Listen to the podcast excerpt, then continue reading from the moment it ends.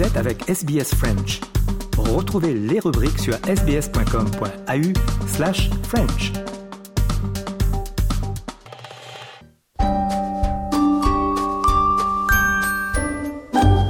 Et bienvenue dans ce nouvel épisode de SBS Easy French. Ce podcast est en partenariat avec l'Alliance française de Melbourne. Chaque semaine, vous avez rendez-vous avec Easy French, votre compagnon d'apprentissage à votre rythme. Si ce n'est pas déjà fait, je vous invite à vous inscrire à notre newsletter sur le site web de SBS French pour recevoir la transcription de cette émission et de toutes les autres sur votre boîte mail tous les vendredis. Vous êtes avec Audrey Bourget et voici votre journal du mardi 13 février 2024. On commence avec les titres. Le ministre australien de l'immigration a été interrogé au Parlement sur la manière dont le gouvernement a géré les dossiers des migrants préalablement détenus pour des durées indéterminées puis libérés.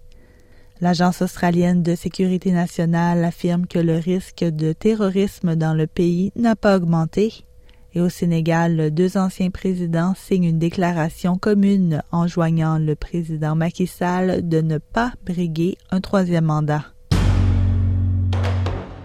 Le ministre australien de l'immigration, Andrew Giles, a été interrogé à plusieurs reprises au Parlement sur la manière dont le gouvernement a géré les dossiers des migrants préalablement détenus pour des durées indéterminées, puis libérés, après une décision de la Haute Cour l'année dernière. En effet, 36 des 149 personnes libérées ont été informées qu'elles n'avaient pas besoin de porter des bracelets électroniques de surveillance. Les documents rendus publics révèlent que plus de la moitié des personnes libérées avaient été reconnues coupables d'agressions et de crimes violents, notamment d'enlèvement et de vol à main armée. Andrew Giles affirme que des procédures ont été mises en place pour protéger les Australiens des risques potentiels posés par les anciens détenus. A big part of that was setting up Operation Aegis to bring together the government, law enforcement agencies around the country together. We also have now four layers of protection, including stringent visa conditions, electronic monitoring, and uh, and curfew arrangements as well as uh, preventative detention arrangements. In order to manage that, we put in place a community protection board so that the decisions around community safety can be made by those best placed to decide on the merits in any issue how to keep the community safe. L'Agence australienne de sécurité nationale, ASIO, affirme que le risque de terrorisme dans le pays n'a pas augmenté suite aux affrontements au Moyen-Orient et aux allégations selon lesquelles un Australien combattait aux côtés d'une organisation désignée comme terroriste. Le niveau de risque de terrorisme reste classé comme probable sur l'ensemble du pays et ASIO se dit préoccupé par des possibilités de violence spontanée. Mais Mike Burgess, le président de l'ESIO, a déclaré à une commission sénatoriale cette semaine qu'il n'y a aucune raison de s'inquiéter concernant un risque élevé dans le pays. Au Sénégal, deux anciens présidents signent une déclaration commune enjoignant le président Macky Sall de ne pas briguer un troisième mandat, de respecter le calendrier électoral et d'organiser sans délai le dialogue national annoncé. Par ailleurs, les huit universités du pays observent une grève très suivie après la mort d'un étudiant de l'Université de Saint-Louis. Entre-temps, le président du Nigeria, Bola Tinubu, qui est aussi président en exercice de la CDAO, la Communauté économique des États d'Afrique de l'Ouest, a reporté sa visite attendue à Dakar.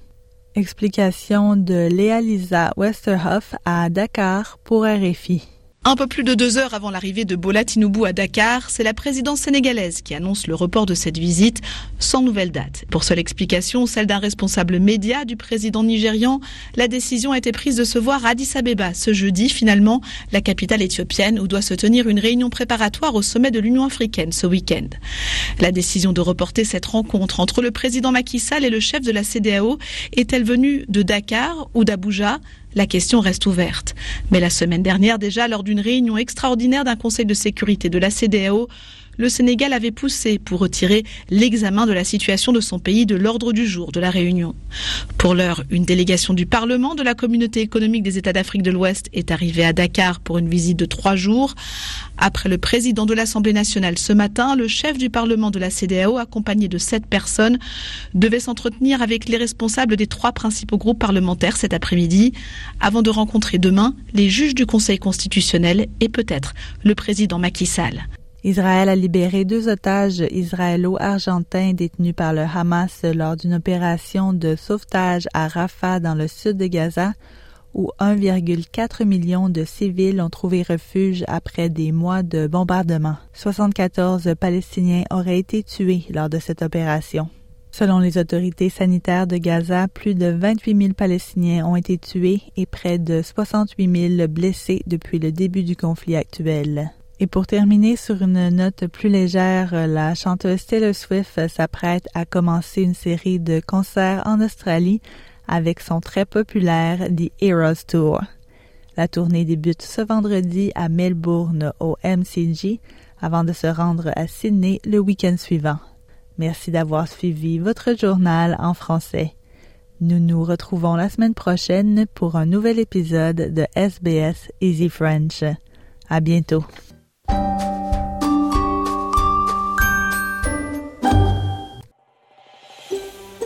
Vous voulez entendre d'autres rubriques comme celle-ci? Écoutez-les sur Apple Podcasts, Google Podcasts, Spotify ou n'importe où où vous obtenez vos podcasts.